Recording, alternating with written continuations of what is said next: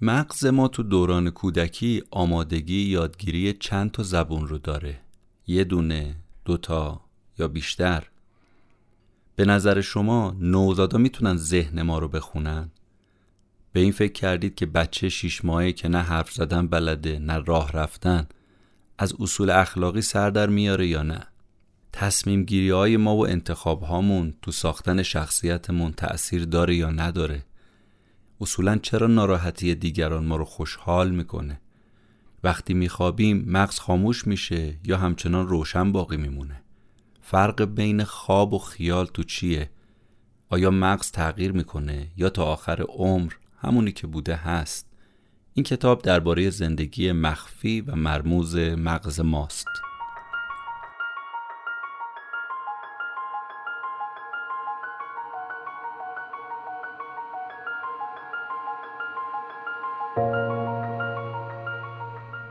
به نام خدا سلام.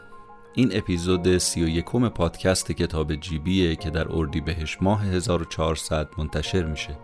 کتاب جیبی پادکستیه که من مهدی بهمنی در هر اپیزودش خلاصه یک کتاب رو تعریف می‌کنم.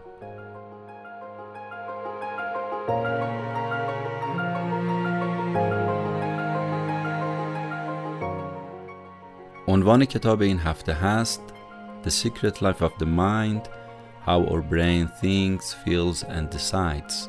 یا همون زندگی پنهان ذهن نوشته ماریانو سیگمان. بریم سراغ خلاصه کتاب و حرف اصلی نویسنده رو با هم بشنویم.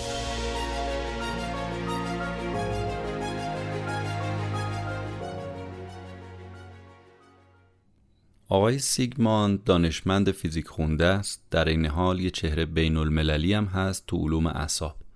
تخصصش هم تو بحث یادگیری و تصمیم گیریه. جایزه زیاد گرفته. الان عضو آکادمی علوم و اصالتا اهل آرژانتینه.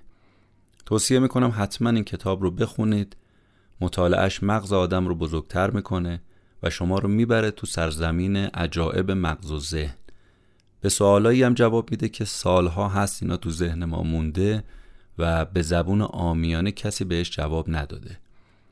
به نظر خیلی یا حرفای سیگمان هم متخصصین رو شگفت زده می‌کنه هم مردم عادی رو.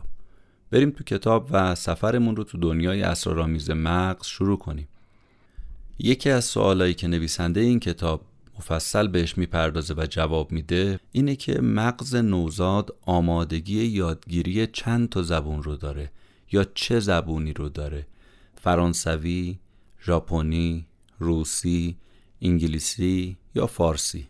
جواب اینه که مغز مستعده که همه زبونها رو یاد بگیره. چون زبونها با هم اشتراکات زیادی دارن و بچه ها می‌تونن همه این زبونها رو به راحتی یاد بگیرن. این ایده انقلابی یه زبانشناس معروف هم در این حال هست. آزمایش های زیادی هم روی این کار انجام شده و جواب داده. پس مغز ما از روزی که به دنیا میایم آماده یادگیری زبان هست. اما نکتهش تو اینه. این استعداد اگه تو محیط اجتماعی قرار نگیره هیچ وقت شکوفا نمیشه. به نوعی ما توانایی تکلم کردن و حرف زدن و از توی اجتماعی که یاد می‌گیریم. اگه بچه ای رو توی زندان تک و تنها اسیر کنن و با بزرگترها ارتباط نداشته باشه یادگیری زبانش به طور کلی چی میشه؟ آسیب می‌بینه. حالا تا تو بحث زبان هستیم این سوالم از نویسنده بپرسیم که آقای سیگمان تک زبانی خوبه یا چند زبانی؟ بچه‌مون رو با یه زبون بزرگ کنیم یا نه؟ بیشتر از یه زبونم یادش بدیم اشکالی نداره. چرا این سوال رو مطرح می‌کنیم؟ به خاطر اینکه بعضیا میگن بابا این طفل معصوم هنوز حرف زدن عادی خودش رو بلد نیست. مثلا فارسی به زور حرف می‌زنه. تا حالا اومدی انگلیسی رو هم بهش یاد میدی این قاطی می‌کنه. سیگمان نویسنده میگه که درست این حرفی که الان می‌زنن هنجار جامعه است. اما از لحاظ علمی اصلا درست نیست. اتفاقا برعکس دو زبونه بودن بهترم برای بچه هست. بچه های دو زبونه تو اجرا بهتر از پس کارهاشون برمیان. تحقیقات علوم اعصابم سفت و محکم اینو ثابت کرده. برخلاف باور عموم بچه ها دو زبون رو عین تک زبون صحبت می‌کنن هیچ مشکلی باهاش ندارن.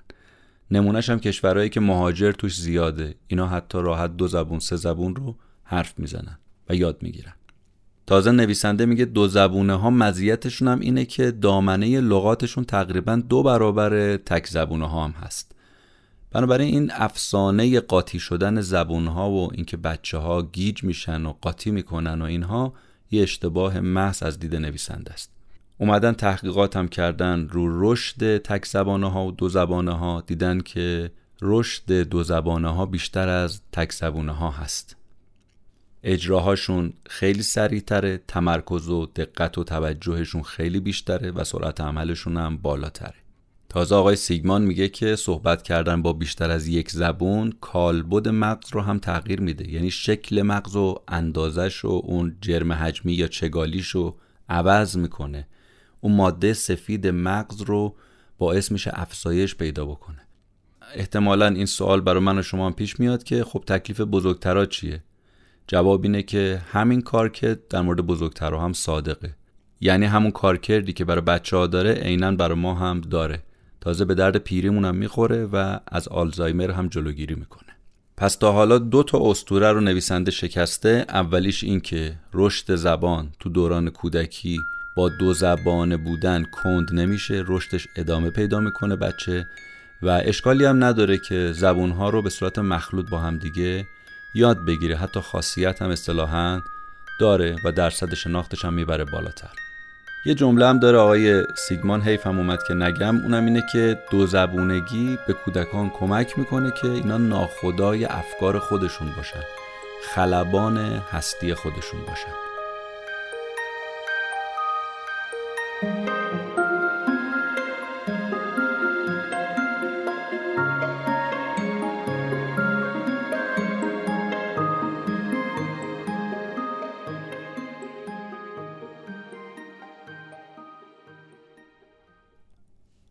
از اینجا به بعد می‌خوایم نظر نویسنده کتاب رو بدونیم درباره بچه های کوچیکی که هنوز حرف زدن بلد نیستن. اینا از اخلاق چیزی سر در میارن یا نه؟ سوال خیلی مهمی هم هست دیگه. شاید برای ما هم سوال پیش اومده باشه. جواب نویسنده اینه که بله سر در میارن. اما یه خورده کال و نارس. بدی رو می‌فهمن خوبی رو می‌فهمن دزدی رو می‌فهمن تنبیه رو می‌فهمن اما نه به طور کامل نه به طور رسیده. چرا؟ چون اول مسیر اخلاق هستن. مثل عدد و مثل زبون که اول راهن تو اخلاقم درک کامل ندارن ولی بالاخره متوجه میشن. اینجوری نیست که اصلا هیچی رو نفهمن. خب این جواب نویسنده از کجا میاد؟ ایشون میگه که ما که نرفتیم از بچه های شیش ماه بپرسیم. ولی دلیلمون اینه که تو جدول ترجیحات بچه کوشیکا داستان پردازی حرف اول رو می‌زنه. خب برای داستان پردازی هم شما نیاز به این داری که یه سری واژه داشته باشی تو ذهنت دیگه. همین واژه های اخلاقی که بچه متوجه میشه از همونو داستان می‌سازه. از دروغی که دیده یا شنیده یه دونه تخیل بزرگ درست می‌کنه یه داستان شگفتانگیز تو ذهنش می‌سازه. آزمایشی هم که انجام شد نشون داد از حرکت های دست و صورت بچه ها میشه فهمید که اینا دوست دارن به بچه های هم نوع خودشون کمک کنن. خبر خوش یا خبر بد برای بعضی هم اینه که بچه های شیش ماهه حتی قبل از اینکه چهار دست و پا بشن حرف بزنن بتونن بشینن یا با قاشق غذا بخورن می‌تونن قصد و قرض ما رو متوجه بشن. یعنی بفهمن شرارت از سر و صورت ما میباره یا مهربونی. قشنگ تو صورت و چهرهشون نشون میده که ما تو ذهنمون چی میگذره و چی فکر می‌کنیم. کتاب به اینجا که می‌رسه می‌پردازه به این سوال. چرا ما از ناراحتی بقیه لذت می‌بریم؟ منشأش چیه؟ ریشش کجاست؟ مثلا برزیل آرژانتین رو شکست میده جشن می‌گیره. طرفدارای لیورپول میان با گلی که زدن به منچستر یونایتد شروع می‌کنن جشن گرفتن و شادی کردن. یه احتمال اینه که خب بگیم این ریشه آبا اجدادی داره دیگه. ما زندگی قبیله ای داشتیم در طول تاریخ بشر. معیارمون هم سود و منفعت بوده. یعنی بشر از همون ابتدای زندگیش در گذشته تا حالا تمایل داشته به اینکه گروه تشکیل بده و منافع گروهی رو مد نظر قرار بده. ولو اینکه منجر بشه به مخالفت با گروه های دیگه. پس ما خصلت گذشتگانمون رو تو این زمینه چیکار کردیم؟ به ارث بردیم. البته این فقط حدس و گمان نویسنده است ولی میگه که رد پای دقیقش هم میشه دنبال کرد. حالا درباره بچه ها مسئله چجوریه؟ آیا اونا هم از ناراحتی بقیه خوشحال میشن؟ جواب اینه که بچه های کوچیک مثل ما نیستن. اونا می‌بینن وقتی یه بچه زبون مادری رو مثل خودشون حرف می‌زنه بیشتر بهش نگاه می‌کنن. بیشتر دوست دارن که اسباب بازیاشون رو به اون بدن. تو مدرسه دنبال کسایی میگردن که مشابه خودشون هست. تو بزرگسالی هم بیشتر دنبال کسایی هستن تو فرهنگ و سیاست و احساسات با اینا مشترکن. بیشتر با این آدم و اخت میشن. البته فرقشون هم با ما اینه که تو مراحل رشدشون گرایشاشون چی میشه؟ تغییر پیدا می‌کنه. یعنی بالا پایین میره نوسان پیدا می‌کنه. یعنی ممکنه همین حسالی که تو کودکی دارن تو نوجوانی یا بزرگسالی نداشته باشن. اینم اضافه بکنیم که نویسنده چند جا تو کتاب این حرف رو مطرح می‌کنه تذکر میده که این تغییرات در وجود ما مخصوصا تو دوران کودکی تا بزرگسالی این تغییرات ریشش فقط ذاتی نیست. برمیگرده به تجربه های فرهنگی اجتماعی ما. اون تجربه ها تغییر پیدا می‌کنه بنابراین ذهن ما هم چیکار می‌کنه؟ شروع می‌کنه تغییر کردن. مثلا یکی از چیزهایی که برای ما فرهنگ شده ولی غلطه و رشد پیدا کرده اینه بچه هامون رو شروع می‌کنیم با کلمه بمباران کردن. کلمه هایی که اصلا معنیشو نمی‌دونن و نمی‌فهمن. مسائل اخلاقی رو می‌خوایم با حرف به اینها یاد بدیم. عدالت و محبت و مشارکت و فقط شروع می‌کنیم ذهن بچه ها رو بمباران می‌کنیم با اینجور کلمه ها خارج از کتاب اینو میگم که به نظر من کمتر کسی این توصیه نویسنده رو امروز روز جدی می‌گیره. کمتر کسی است که دائم شروع نکنه نصیحت اخلاقی کردن و سرزنش اخلاقی کردن نسبت به بچه ها والدین زیادی هستند که سعی می‌کنن فقط با حرف زدن اصول رو دیکته بکنن. بعد اون وقت نگاه می‌کنی با رفتارشون همون اصول رو نقض می‌کنن. مثلا اینکه دائما با گوشید بازی نکن ولی خودشون این کارو می‌کنن. چقدر می‌خوری؟ خودشون بیشتر می‌خورن. یه تشکر از دهنت در نمیاد خودش از کسی تشکر نمی‌کنه. معذرت خواهی بلد نیستی خودش بلد نیست. این کارا بی احترامیه دسته که خودش این کارا رو انجام میده. این حرف ایشون هم به نظر من خیلی جای فکر داره که برمیگرده میگه که اگه دقت بکنید ایده مالکیت تو ذهن ما از ایده هویت خودمون و شخصیتمون سبقت گرفته. ریشش هم تو دوران کودکیه. کودک قبل از اینکه بشه یه فیلسوف بشه یه اقتصاددان برجسته یه حقوقدان بزرگ مال رو می‌شناسه اموال رو می‌شناسه مالکیت رو می‌فهمه. حتی از زمیر مال من استفاده می‌کنه. برای من. این واقعیته.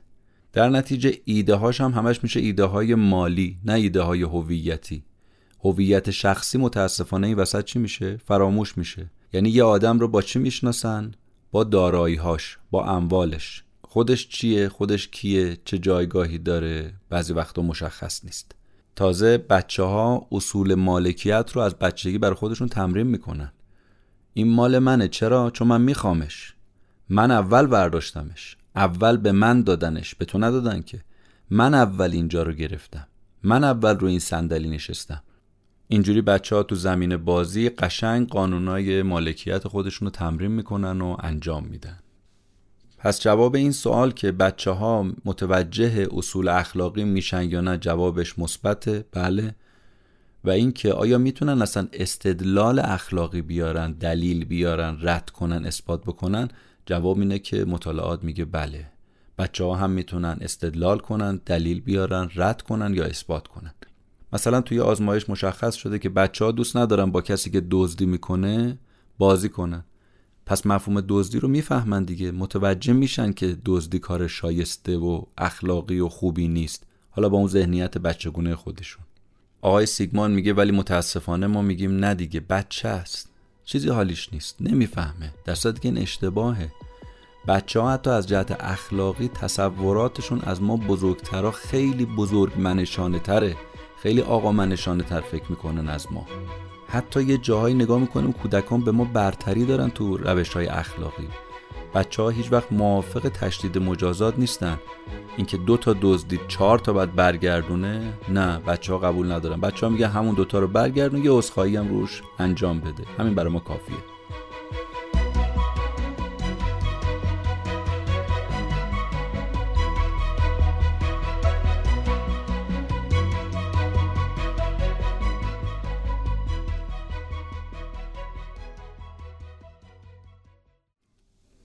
تا این جای بحث آقای سیگمان می‌خواد به ما بگه که ببینید اگر من این کتاب رو نوشتم و اگر درباره مغز بحث جدی رو شروع کردم که البته خیلی خیلی با طول و تفصیل در جاهای مختلف کتاب صحبت کرده که ما خلاصه این کتاب رو میگیم و حتما مراجعه می‌کنید خودتون و کتاب رو کامل می‌خونید. از اون کتابایی که واقعا باید قورتش داد واقعا باید حزمش کرد و خیلی خیلی ذهن ما رو می‌تونه بزرگ و گنده کنه.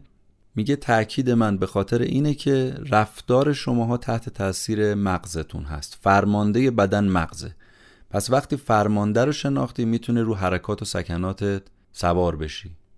چرا این حرف رو می‌زنه؟ میگه هر کلمه که شما میگی هر تصویری که تو ذهنت می‌سازی هر تجربه‌ای که تو زندگیت داری یه ردی از خودش تو مغزت می‌ذاره. این رد پاهای تو مغزه که ما رو تغییر میده. در نتیجه رو رفتار ما چکار می‌کنه؟ خروجیشو نشون میده و اثر می‌ذاره.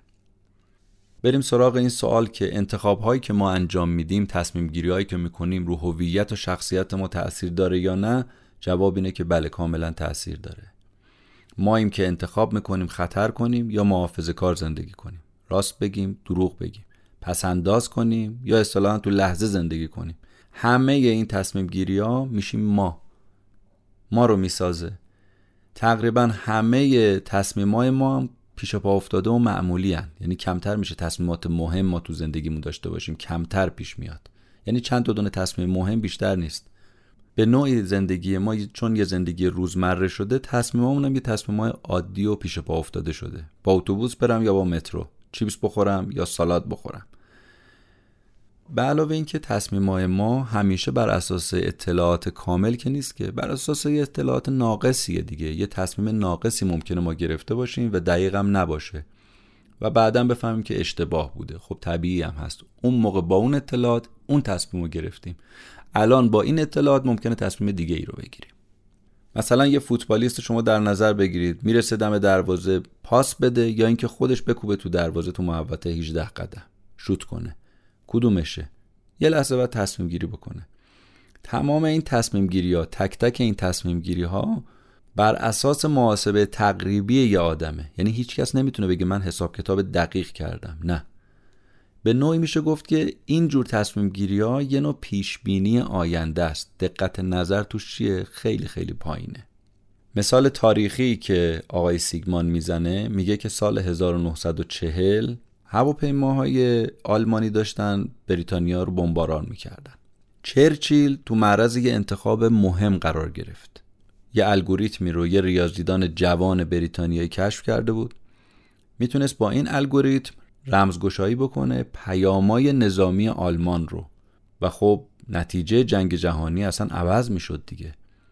یا اینکه نه این تصمیم احساسی رو نگیره منطقی باشه این برگه برنده رو رو نکنه بذاره برای آینده و به وقتش ازش استفاده بکنه. ولو اینکه تو این وسط 500 نفر آدم غیر نظامی چی بشن؟ کشته بشن. تصمیم و ترجیح چرچیل این بود که این سلاح مخفی رو رو نکنه. بعدا که این سلاح کشف شد و متفقین پیروز شدن و یه پنجره جدیدی باز شد اصلا به روی علم نویسنده میگه نیم قرن بعد از اون جنگ بود که کشف شد اون الگوریتمی که مغز انسان برای تصمیم گیری ازش استفاده می‌کنه همونیه که اون جوون بریتانیایی کشفش کرده. سازکار مغز برای تصمیم گیری هم خیلی ساده است. مغز یه تعداد گزینه می‌ذاره رو میز و بعد شروع می‌کنه یه مسابقه همه یا هیچ راه انداختن. اسم این الگوریتم به نام این مکتشف جوون بریتانیایی تورینگ. نامگذاری شده. همین الگوریتم در مورد تصمیم گیری های ذهن ما هم صدق می‌کنه. حالا تا در تصمیم گیری و انتخاب هستیم این سوالم جواب بدیم که مغز از کجا می‌فهمه که کافیه؟ یه روش فوقالعاده دقیق داره مغز میاد هزینه اشتباه کردن رو در نظر می‌گیره و با زمانی که موجود داره برای تصمیم گیری مقایسش می‌کنه یعنی زمان رو در نظر می‌گیره هزینه رو در نظر می‌گیره میگه تو این زمان آیا این هزینه رو انجام بدم؟ یا انجام ندم. یعنی اگر اشتباه کردم این هزینه رو در این زمان داره. داشته باشه یا نداشته باشه نتیجه گیری می‌کنه. اما تصمیماش چیه؟ تصمیما بهینه است. مثلا یه راننده نزدیک میشه به چراغ راهنما. گزینه ها میاد جلوش. احتمال داره چراغ زرد بشه قرمز بشه. سرعت ماشینم چقدره؟ اگه تصادف کنم عواقبش چیه؟ خیلی چیزا رو در نظر می‌گیره که ما ازش بیخبریم ولی ذهن ازش خبر داره. تمام این حساب کتابای پیچیدرم در کسری از ثانیه انجام میده. پاشو فشار میده رو پدال ترمز یا اینکه گاز میده و از چراغ قرمز میگذره. اما اون چیزی که از کتاب برمیاد اینه که به هر حال مغز عاشق انتخاب کردن مغز از تردید از شک بیزاره. مغز دوست نداره که گره بخوره. ولو شده با شیر یا خط و قرعه باید گره باز بشه. اصلا متنفر از گره خوردن و تردید و شک داشتن. و تو تصمیم گیریامون حتی موسیقی می‌تونه تأثیر بذاره. یعنی یه سری عواملی هستن که رو تصمیمات ما تأثیر می‌ذارن. چجوری؟ تحقیقات نشون داده کسایی که پشت فرمون میشینن وقتی موسیقی رو دارن گوش میدن که سرعت و ریتم اون موسیقی زیاد و بالاست اینا احتمال خطرشون بیشتر یعنی بیشتر خطر می‌کنن. چراغ زرد و قرمز ممکنه رد کنن سبقت غیر مجاز بگیرن سرعت بیش از حد برن. و اتفاقا به خاطر همین تاثیر موسیقی رو انتخاب های ما هست که شما می‌بینید تو فروشگاه ها موسیقی می‌ذارن. چرا؟ چون صبر و حوصله ما رو برای خرید می‌بره بالا. بیشتر خرید می‌کنیم بهتر خرید می‌کنیم و خب هم به نفع ماست هم به نفع فروشگاه. البته نویسنده نامحسوس این نظر رو هم تایید می‌کنه که بین تصمیمات منطقی ما و تصمیمات احساساتی ما زیاد فرقی نیست. پس اگر از جهت منطقی به نتیجه نرسیدیم دست به دامن همون دلمون بشیم. ببینیم ندای دلمون چی به ما میگه. هر چی گواهی داد به همون گواهی عمل کنیم. اسم اینو می‌ذاره شم یا شهود. اونجا دیگه هر چی دلمون گفت به همون انجام بدیم. دیگه چاره جزئی نداریم. به هر حال نذاریم مغز دچار تردید بشه. ولو اینکه طرف میگه به نوای دلم گوش دادم. اشکالی نداره. این برای مغز بهتر از تردیده یعنی همیشه برای مغز بهتر و ایدئال تصمیمه تا تردید حالا اینکه چه وقت به منطقمون گوش بدیم چه وقت به شم و به شهودمون به همون احساسمون به همون حرف دلمون گوش بدیم جوابش رو نویسنده میگه بستگی داره. اما عاقلانه ترین کار میگه ظاهرا اینه که شما تو تصمیمات ساده تفکر منطقی رو بیاری وسط تو تصمیمات پیشیده همون شم و شهود و احساس و همون ندای قلب و بیاری وسط. کتاب این رو هم یادآوری می‌کنه اندر اهمیت انتخاب که این انتخابای ما برای ما باور هم ایجاد می‌کنه. این همون چیزیه که ما اسمشو می‌ذاریم اعتماد به کارمون. یعنی میگیم من به کارم مطمئنم. خب همه ما به نوعی تجربه کردیم که مثلا یه تصمیم کورکورانه گرفتیم بهش هم اعتماد کردیم بعدا فهمیدیم اشتباه بوده. یا برعکس اعتماد نکردیم بعدا دیدیم درست در اومده. ولی باعث شده که ما به اون تصمیممون باور پیدا بکنیم. این مهمه. برای اینم که بفهمیم تو تصمیممون اعتماد به نفس داریم یا نه نویسنده میگه ببینید می‌تونید رو شرط ببندید رو انتخابتون یا نه. اگه گفتی من شرط میبندم این چیزی که من تصمیم گرفتم انتخاب کردم درسته پس معلوم اعتماد به نفستون بالاست. همچنین برای اینکه تقویت کنیم اعتماد به نفسمون رو رو حالتهای بدنمون میگه تمرکز کنیم. سیگمان نویسنده میگه اگه موقع انتخاب و تصمیممون عرق کردیم توپق زدیم سرمون افتاد پایین معلومه که اعتماد به نفسمونم افتاده پایین. باید تقویتش کرد. اعتماد به نفسم تقسیم می‌کنه به خوشبینی و بدبینی. میگه خوشبینا عجیبه که همیشه مطمئنن می‌زنن به هدف. همیشه بازی رو می‌برن. هیچ وقت کارشون از دست نمیدن. بیمهابا اینا رانندگی می‌کنه. اصلا خطر نمی‌دونن چیه.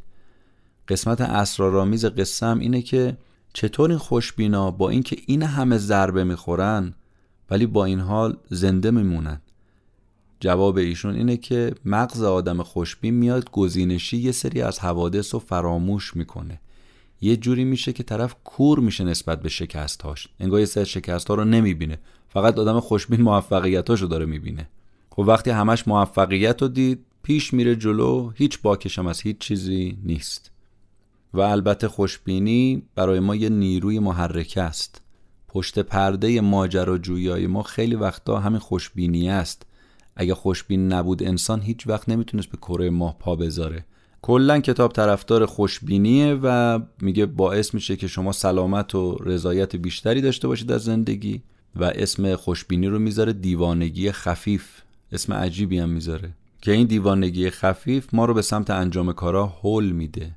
برعکس بدبینی که روی دیگه سکه است ما رو افسرده و بیتحرک می‌کنه. البته اینم تذکر میده نویسنده که خوشبینی بیش از حد باعث میشه که ما یه سری تصمیم های پرخطر بگیریم. مثلا وقتی مستیم پشت فرمون بشینیم از تلفن همراه استفاده کنیم کمربند ایمنیمون رو نبندیم و اینا باعث میشه ریس پذیری ما بره بالا. و اشکالی هم که البته خوشبینی بیش از حد داره اینه که خطرات رو نمی‌بینن. فکر می‌کنن اتفاقا حادثه ها تصادفا اینا فقط مال دیگرانه و اینا استثنا هستن. در صورتی که اگه هممون استثنا بودیم دیگه قاعده ای وجود نداشتش. البته ما انقدر خوشبین هستیم که امیدواریم وقتی شب میخوابیم روز بیدار شیم زنده بمونیم. برنامه ریزی برای همین می‌کنیم برای فردامون. مثلا ورزش می‌کنم این کارو می‌کنم اون کارو می‌کنم.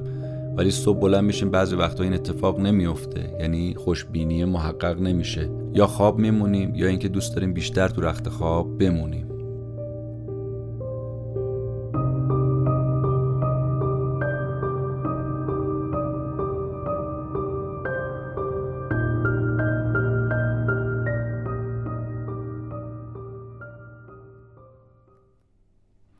از اینجا به بعد نویسنده میره سراغ موضوع آگاهی. میگه آگاهی از اون موضوعاتی که همه می‌دونن چیه ولی تعریف کردنش خیلی مشکله. حس و احساسش می‌کنن اما دست یافتن بهش واقعا خیلی مشکله. سه تا پرسش رو مطرح می‌کنه برای اینکه موضوع آگاهی رو به ما بشناسونه. پرسش اول اینکه چرا ما نمی‌تونیم خودمون رو قلقلک بدیم؟ ما خودمون رو لمس می‌کنیم تماشا می‌کنیم نوازش حتی می‌کنیم اما نمی‌تونیم خودمون رو قلقلک بدیم.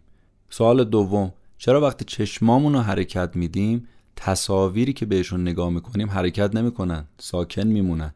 چشممون چپ و راست میره ولی تصویر سر جاش هست ثابته. جوابی که اینجا ایشون میده به این سوال اینه که مغز میاد ویرایش می‌کنه تصویر اشیا رو. و سوال سوم این که از کجا بدونیم صداهای تو سرمون مال خودمونه؟ ما در تمام روز داریم با خودمون حرف می‌زنیم دیگه. یه چیزی تو مایه های زمزمه. فرق ما هم با آدمای اسکیزوفرنیک همینه. اونا تشخیص نمیدن که این صدا مال خودشونه و اونا خالقشن. فکر می‌کنن صداها مال کس دیگه ایه برای همین کنترلی روش ندارن. این سه تا سوال رو مطرح می‌کنه. یکی اینکه چرا نمی‌تونیم خودمون رو قلقلک بدیم؟ یکی اینکه چرا چشمامون چپ و راست میره ولی تصاویر ثابته؟ و اینکه چطور می‌فهمیم این صدایی که تو سر ما هست صدای خودمونه؟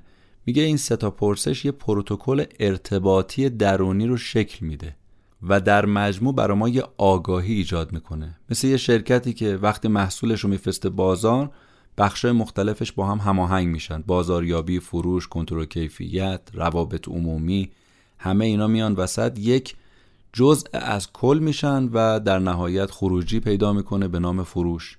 این ارتباطات درونی اگر شکست بخوره و خوب شکل نگیره ناهماهنگی به وجود میاد.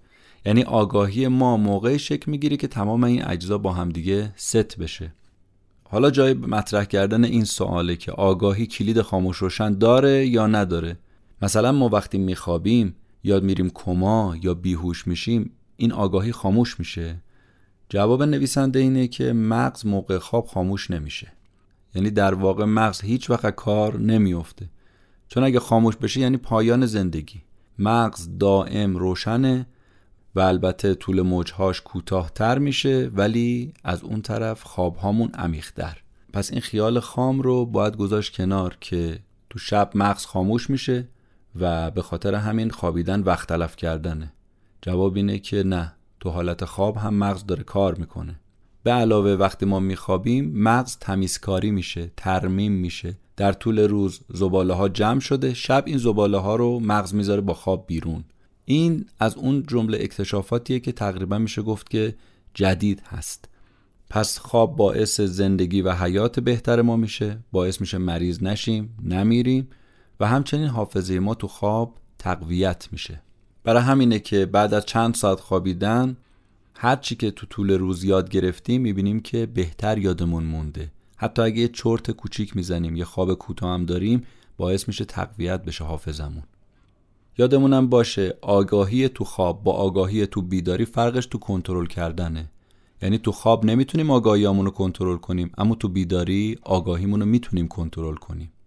چون وقتی مغز میره تو خواب میره به نوعی در دنیای توهم و در دنیای مجازی. نمی‌تونه تشخیص بده این دنیای واقعیه یا نیست. و البته نویسنده این احتمال رو هم میده که این رؤیاهایی که ما می‌بینیم باعث بشه که خلاقیتمون تقویت بشه و بره بالا. و شواهد و آزمایش هایی هم میگه براش انجام شده و وجود داره. آخرین سوالی هم که می‌خوایم بهش جواب بدیم اینه که فرق بین خواب با خیال چیه؟ جواب اینه که خیال موقعی اتفاق میفته که ما بیداریم ولی خواب موقعی اتفاق میفته که ما بیدار نیستیم. بهترین راه هم برای مطالعه کردن رو خیال پردازی اینه که هممون هم تجربهش رو داشتیم.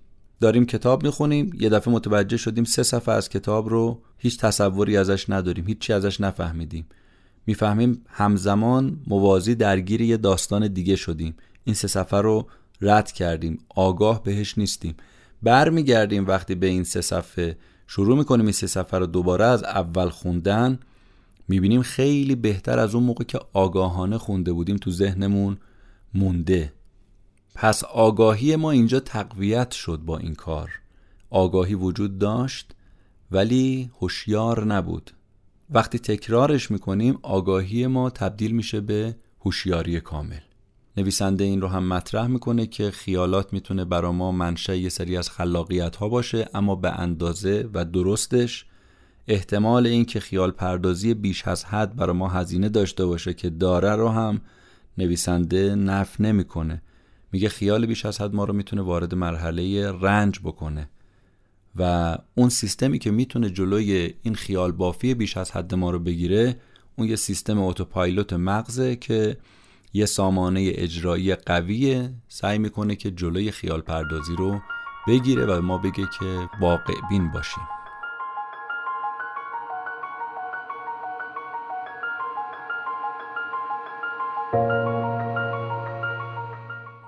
اون چه شنیدید اپیزود سی و یکم پادکست کتاب جیبی بود. ممنون و متشکریم که ما رو میشنوید.